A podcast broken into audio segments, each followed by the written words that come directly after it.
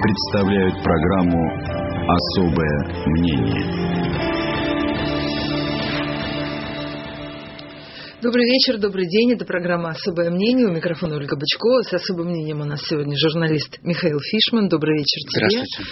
Ну, прежде чем э, мы э, начнем обсуждать э, сегодняшние события, конечно, мы не можем не сказать о том, что мы совершенно раздавлены с Михаилом Фишманом этой новостью, которая пришла буквально только что о том, что Игорь Малашенко, наш коллега и, в общем, наш давний, давний профессиональный товарищ ушел из жизни, это, конечно, неожиданно, внезапно и безумно жалко. Что уж тут говорить. Да, на самом деле слов найти не, не получается. Я вот пока ехал к вам буквально в машине просто об этом узнал, до сих пор не могу прийти в себя. Конечно, надо, мы должны выразить глубокие соболезнования обожения Рынске и его жене. И мы, наверное, надо понимать, что Игорь Малашенко был очень значительная фигура. Это он построил НТВ в, в огромной степени. Я имею в виду именно как как э, медиа-структуру. Не то НТВ, которое мы знаем сегодня, а то НТВ, а НТВ которое где, новости были, НТВ, где, где новости были его их профессией. Это он сделал своими руками в 90-х годах. Это он внедрял стандарты журналистские в в, в российскую общественную жизнь, если угодно, в, в российские медиа, через телеканал НТВ в том числе. Он был человек невероятного ума, невероятного таланта. Очень образованный а, да, и блестящего, блестящего ума, конечно же. И он должен был стать э, главой администрации президента в 1996 году после выборов, э, когда Ельцина избрали на второй срок. Он отказался, насколько мы знаем, сам от этой должности, только после этого она была предложена Анатолию Чубайсу.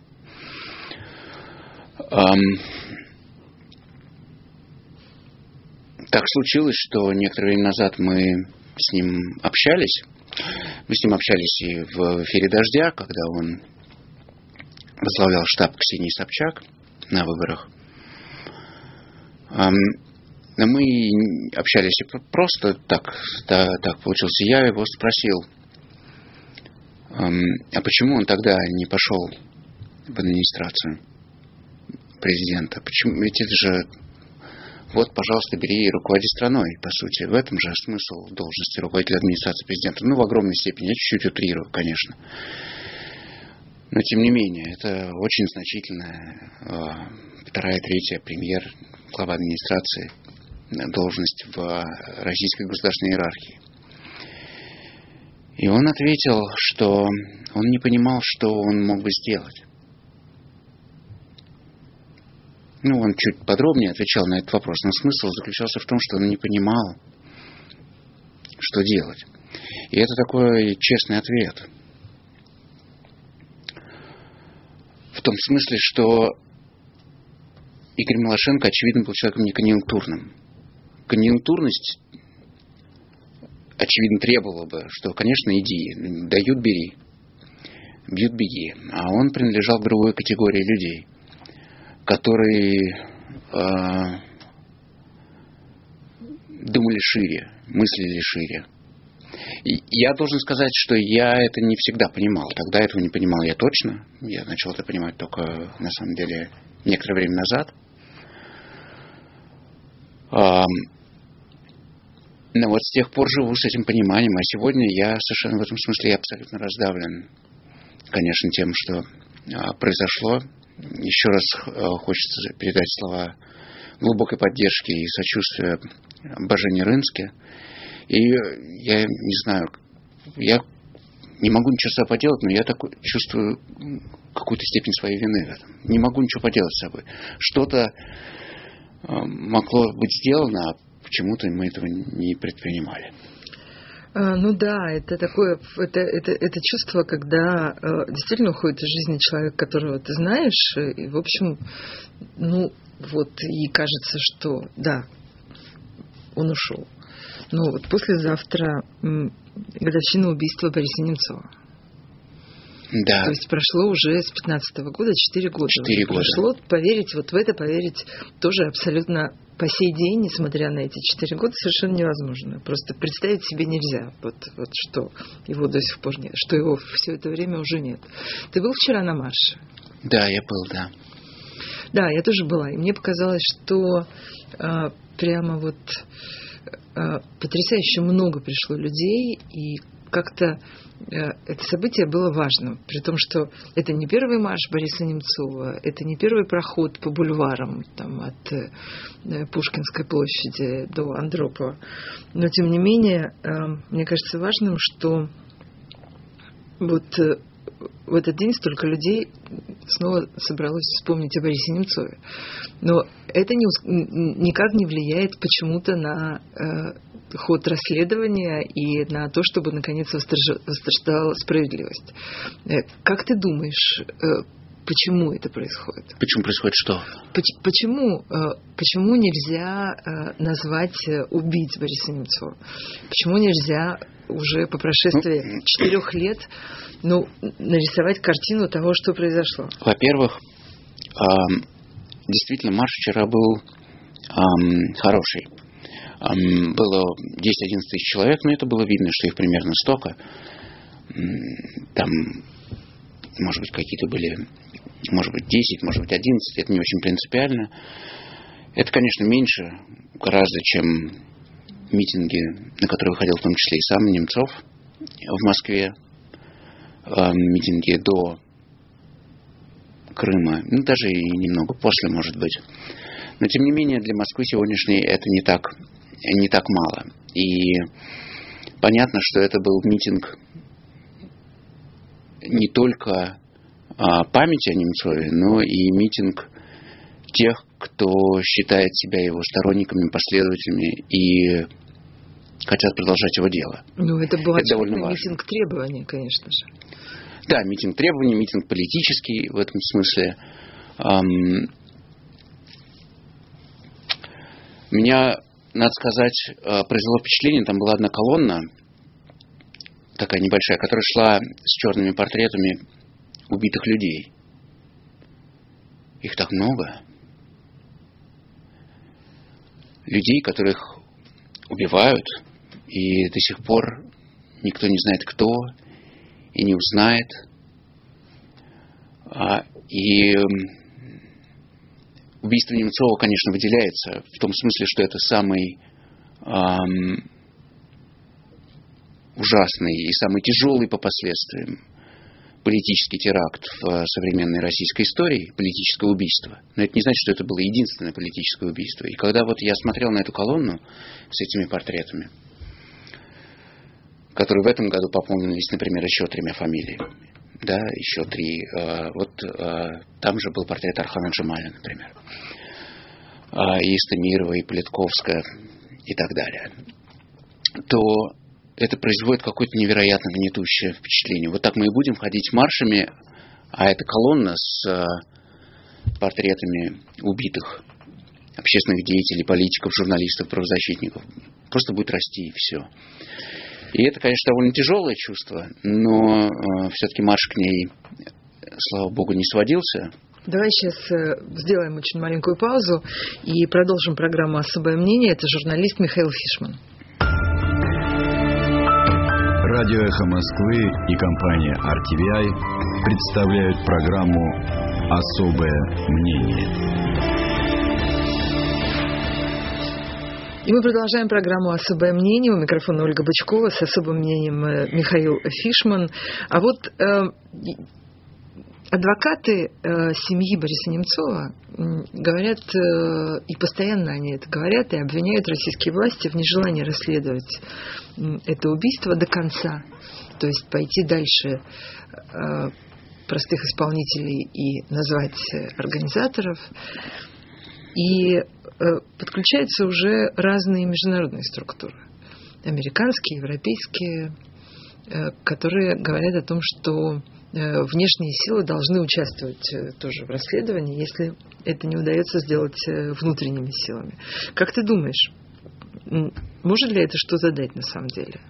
Ну, во-первых, адвокаты семьи эм, Немцова не случайно так говорят, да? Они говорят, потому что это так и есть. Ну, конечно. Потому что выделено в, отдел, в отдельное производство эм, дело Руслана Еремеева, и с ним ничего не происходит до него один раз не достучались, и с тех пор, собственно, на этом весь разговор закончился. Где он, что он, а, мы так до сих пор и не знаем.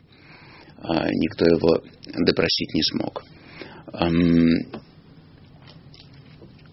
В этом смысле дело, конечно, не расследовано. Всем понятно, что оно не расследовано. Все знают, что оно не расследовано. В Кремле все знают, что оно не расследовано. В, в обществе все знают. Как раз тот редкий случай, когда все знают – что оно не расследовано, потому что это было слишком громко, чтобы это можно было утаить. Да, исполнители сидят, те, кто его заказал, это преступление, это политическое убийство, ходят на свободе. А в этих условиях, ну, я не скажу лучше, чем Владимир Карамурза, который у вас был в эфире в субботу по этому поводу. Он этим занимается подробно. Он подробно рассказывал э, слушателям «Эхо Москвы», что это за расследование, что такое расследование американское, тот доклад, который должен быть подготовлен в рамках нового законопроекта, который сейчас еще не принят, но находится в э, Конгрессе. Есть, соответственно, расследование по СЕ, докладчик, по которому не пускают в Россию, он это рассказывал тоже. И э, э, расследование ОБСЕ, которое сейчас вот должно будет быть начато. Собственно, вот недавно было назначен докладчик по этому поводу, и это действительно важно. И в этом смысле я просто эм, цитирую, верю эм, Карамурзе, потому что он этим непосредственно занимается, потому что смысл в том, что э, Россия вовлечена в работу ОБСЕ. ОБСЕ – это организация европейская, в работе которой Россия, Российская Федерация принимает участие и принимает на себя часть обязательств э, с этим связанных. Поэтому, так или иначе, будет диалог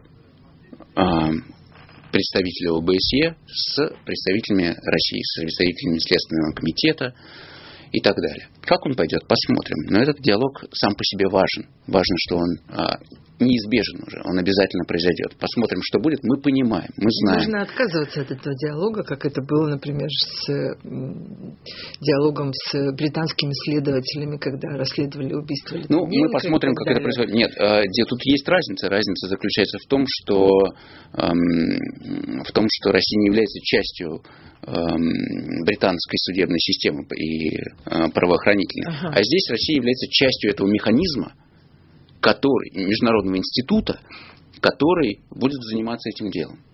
То есть эм, надо будет, нужны будут какие-то аргументы для того, чтобы не сотрудничать.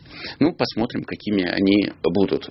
Мы, конечно, не верим. Я, ну, в нынешних э, условиях трудно поверить, что, э, что российская страна пойдет на сотрудничество и будет действительно вместе с э, ОБСЕ расследовать это дело, в это верить не, э, не приходится. У нас вообще довольно показательно выглядит это все, когда речь идет о тех убийствах, которые, которые Российская Федерация расследовать не хочет, то мы сразу это понимаем, что она их расследовать не хочет, этого не будет происходить. Ну, последний пример – это то, как Следственный комитет э, реагировал на общественное расследование по убийству Джемаля Арсаргуева и Радченко.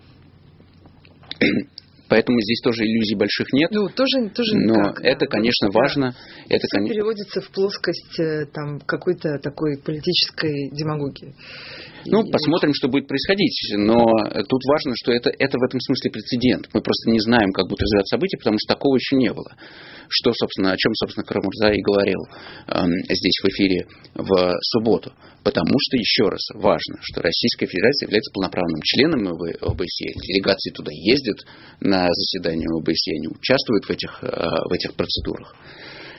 Так что, соответственно, и посмотрим. Это важный процесс, и это важная новость. А, это важная новость. А новость о том, что э, Путину направили письмо э, по э, делу Калви, и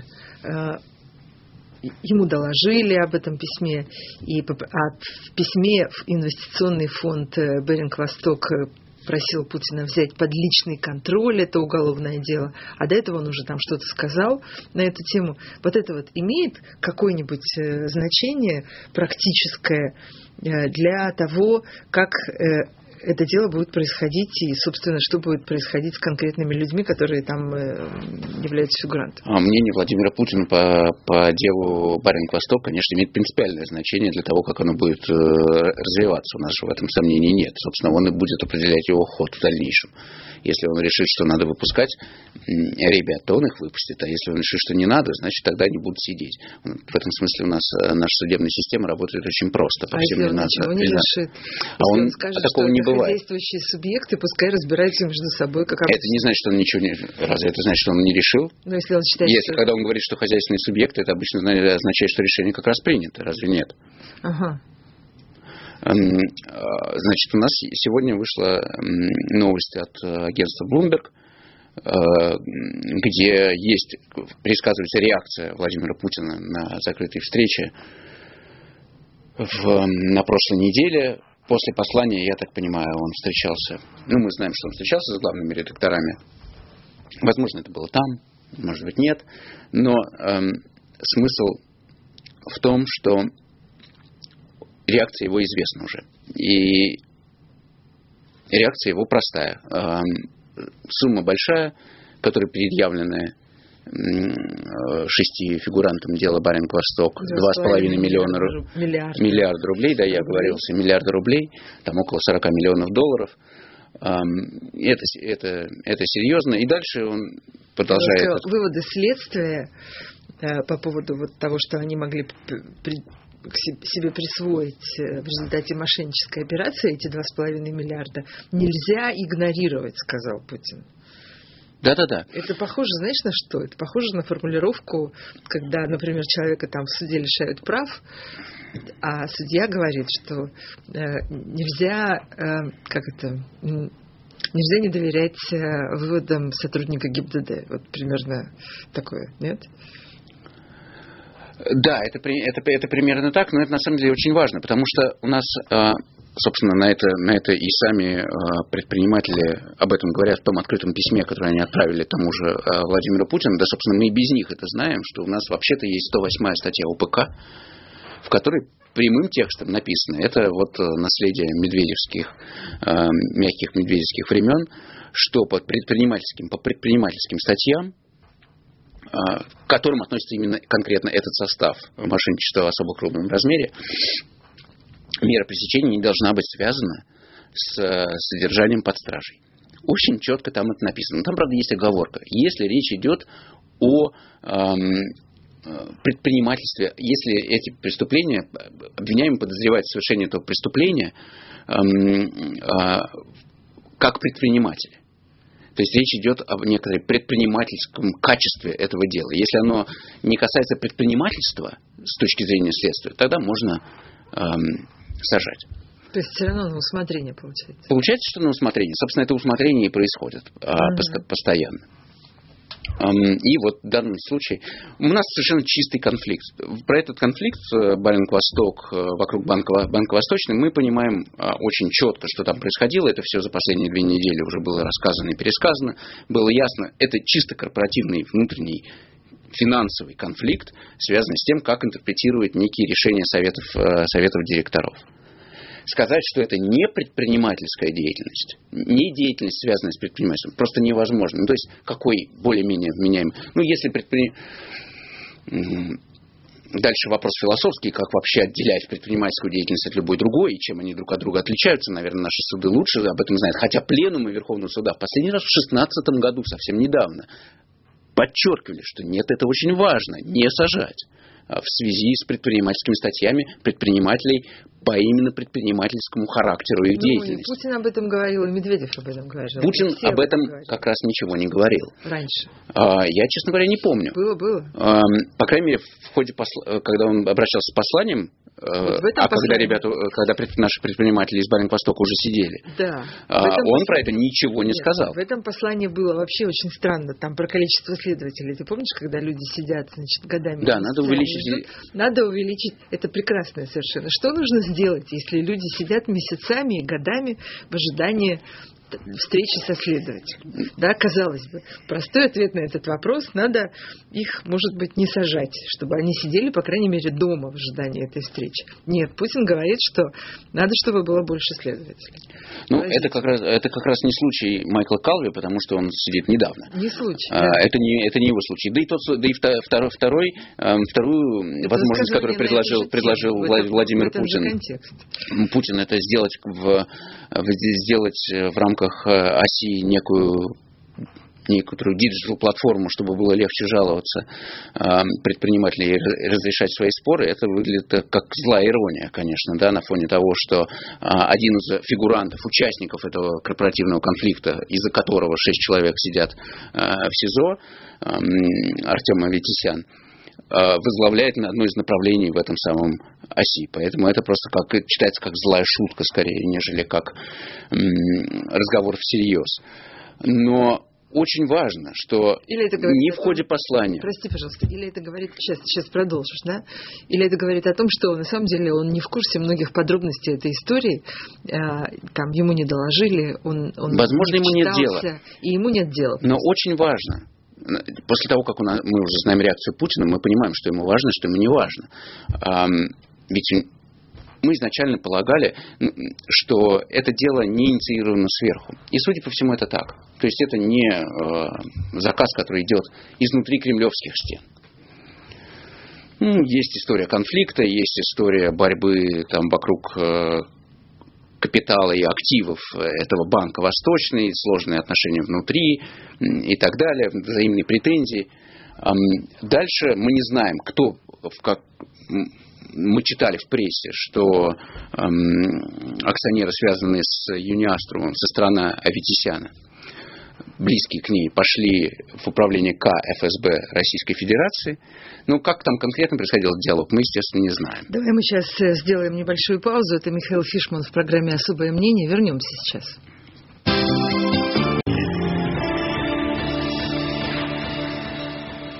Мы продолжаем программу «Особое мнение». У микрофона Ольга Бучкова с особым мнением журналист Михаил Фишман. Мы начали говорить о ситуации вокруг э, компании «Беринг Восток».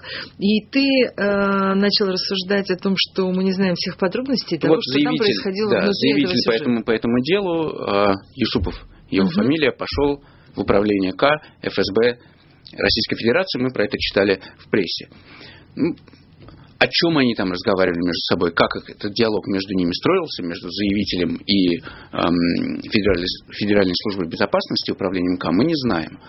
А, но знаем результат. Шесть человек сидят эм, пока в СИЗО. А теперь мы знаем, как к этому делу относится Владимир Путин. Важно, что у него было это, что это, мы понимаем, что это он, не он инициировал это дело. Он, может быть, даже не знал вообще про наличие такого конфликта, про, может быть, ну, скорее всего, он, наверное, слышал фамилию Каллы все-таки. Эм, ну, лишь что есть компания, такая компания, которая вложилась в большое количество больших Да, ну, он должен был, должен был как-то, общаясь со своими министрами, которые отвечают за экономику, он наверняка как-то эта фамилия всплывала. Может, они даже могли пересекаться на каких-то встречах, но, в принципе, он себе явно не, не очень, не, наверняка не очень четко представлял себе, что это такое, кто, кто это такие. У него нет личного, никакой не личной, никакой заинтересованности это и мотива. Это не ЮКОС какой-нибудь. Да, именно, это не ЮКОС, это, мы не знаем, например, вот недавно посадили братьев Магомедовых. Ну, по крайней мере, можно рассуждать о том, что там могли быть какие-то личные причины, почему, э, что могло вызвать гнев Владимира Путина. Здесь такой причины не видно, ее нет. С другой стороны, мы, мы знаем, мы понимаем, да и все, собственно, те, кто уже поручились за Калви и остальных, а, об этом твердят уже вторую неделю, о том, какой эффект это, а, такие аресты оказывают на инвестиционный климат, как это скажется на утечке капитала и так далее и тому подобное. Наверняка уже дошли и до президента, чтобы ему эту позицию как-то объяснить. И вот теперь мы сегодня узнаем, какова позиция президента. Он говорит, а, у него нет причин не доверять следствию. Это означает, что Путин занимает а, сторону ФСБ. И это очень важно.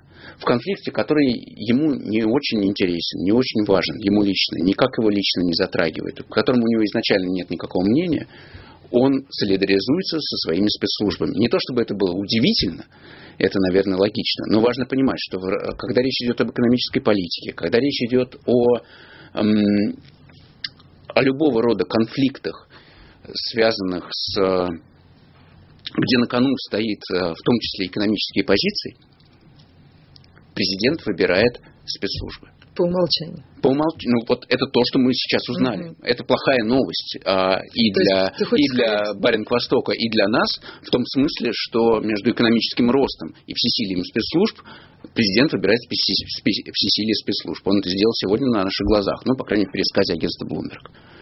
То есть э, он руководствуется не мотивами, которые мы бы сочли рациональными, да, потому что там э, э, экономический рост, зарабатывать больше денег, не знаю, там поддерживать компании и так ну, далее. Если просто Это пос... рационально. Да, если просто посмотреть на историю Баринг-Востока и этого конфликта глазами здравого, нормального человека, то непонятно, почему эти люди должны сидеть в СИЗО. Ну, просто ну, нет такого ответа на этот вопрос а, в какой-то нормальной, естественной а, логике.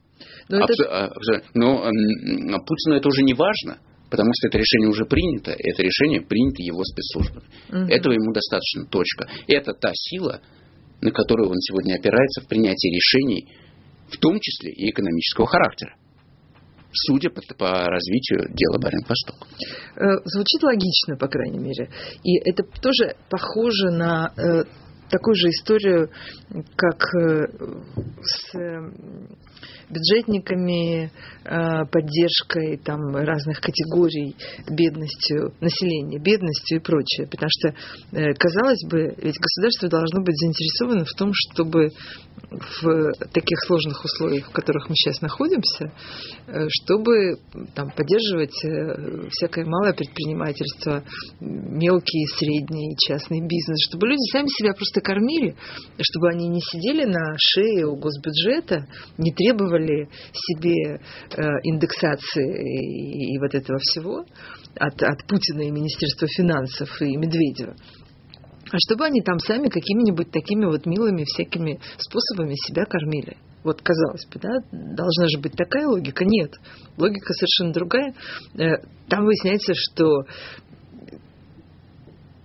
власть, патернализм и контроль важнее, чем, опять-таки, экономика. И... Речь идет о том, что он говорил в своем послании э, президента? Ну, в том числе, да. Но... Мне особенно понравилось, если говорить, вспоминать про послание, мне особенно э, понравилось, как э, президент рассуждал про бедность, с которой надо бороться у него там был целый длинный пассаж на эту тему, что вот у нас бедность, э, у нас 19 миллионов человек, было 15, стало 19, это больше, чем хотелось бы, к сожалению, такая, вот такой какой-то. Не как... сказал, почему стало такой, больше. такой неурожайный год, да, uh-huh. такой. То есть а, а, надо бороться с этим явлением, сказал, а, сказал Путин. Вот это очень, на самом деле, вполне показывает отношение к делу, потому что бедность это в, в этой интерпретации, в этой логике, которую мы слышали от президента на прошлой неделе, это такое явление, ну это такое напасть такая, ну что-то вроде там, ну там или или какое-то, да, климатическое что-то, или просто болезнь, какая-то эпидемия. Вот в этом году вот так. Ну, вот такой год случился, что вот, а, вот бедность.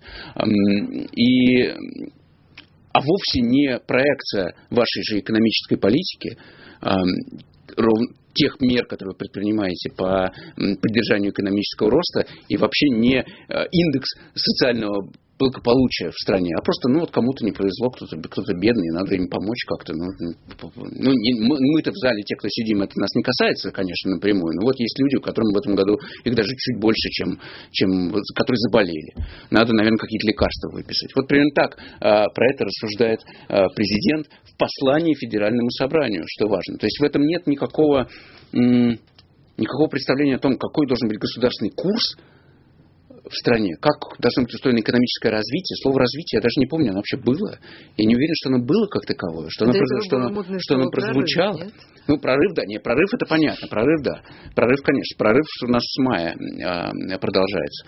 А, а вот э, разговора о том, как должно быть устроено экономическое развитие в стране, его не было. было был разговор о том, как помочь конкретным людям так, чтобы это еще не очень дорого бюджету стоило. Ну, то есть, вот сел политтехнолог, который подсказал э, президенту, что у него рейтинг падает и что нужно продемонстрировать какую-то заботу. Рядом сел бухгалтер, который посчитал, сколько это должно стоить, чтобы это получилось, чтобы получилось не очень, не очень, не очень, не очень, не очень дорого. Ну, а, ну и они вместе Или сложились, и получилось, вот есть такое явление бедность, эм, бедность, ну сейчас попробуем что-то сделать с этим. Вот в такой логике э, у нас президент обращается к федеральному собранию. Вот так, собственно, мы и живем. А вот зачем нам Молдавия, скажи, пожалуйста? Вот я сегодня полдня читала про то, что пишут про тамошние парламентские выборы, которые, видимо, э, пока не, не привели к такому очевидному результату, потому что там никто не получил большинства, там сейчас будут какие-то переговоры, консультации, может быть, даже будут повторные выборы объявлены. Но там, тем не менее, история про очень пророссийского Дадона, и разных э, прозападных э, других э, политиков. Вот нам зачем поддерживать вот в такой стране, как Молдавия, кого-нибудь? Кому? Нам с тобой? Нет. Ну хорошо, нам с тобой, давай. И насколько я понимаю, давай в Молдавии про, есть, на, я, я, насколько я понимаю, в Молдавии, ну я не специалист по, по ситуации в Молдавии, но насколько я понимаю, там есть три силы. Одна это а, вот пророссийская социалистическая партия Додона, есть евро, евро европейская партия, и есть э, олигарх местный. А, Демократическая партия. Да, как его... Э, забыла, неважно. Да. Местный олигарх, который на самом деле управляет всем этим процессом всей политической жизнью в э, Молдавии. Это три, три силы, которые друг, друг с другом сошлись в, вот в бою на этих, на этих выборах. Соответственно, это олигарх у меня сейчас вылетел, да, вылетел у меня из головы, к сожалению, извините, да, что я не поэтому просто не настолько плотно действительно живу молдавской политической жизнью. Самое, самое смешное, что когда вот я читал, что там происходит, то поскольку было понятно, что его позиции падают, этого самого олигарха, то поскольку там коррупция, бедность, нищета... Владимир Плохотнюк его зовут. Плохотнюк, совершенно верно. А, поскольку там коррупция, бедность, нищета и все другие пороки автократических систем нам тоже прекрасно а, знакомы. Вот и президент в послании Федеральному собранию про бедность упомянул. А, так вот, поскольку поддержка его стала падать, то он э, поменял правила игры по ходу и поменял полностью по, э, выборы по партийным спискам в, в парламент. Э, половину парламента стал выбирать, выбирать из одномандатников, потому что их проще провести своих, своих ребят. Ну, это абсолютно, мы же, мы, нам это очень хорошо знакомо. У нас, собственно, так сделали после Болотной площади, когда Единая Россия провалилась по спискам, ну, там, с помощью фальсификации, все равно сделали большинство, но мы-то знаем, что на самом деле это под большим вопросом, и фальсификации имели масштабный характер. После этого нам под демократическим соусом, а, под демократическими э, предлогами, что мы хотим, чтобы было, э, лучше работала выборная система в стране, нам поменяли выборную систему так, чтобы там были, э, было, была половина одномандатников, как это когда-то было. Ну, вот это очень тоже... характерная, характерная да. черта, я просто это говорю, характерная черта всех автократов, они все время меняют правила игры под себя. И этот Плохотнюк в этом смысле действовал ровно так же, как действовал Владимир Путин,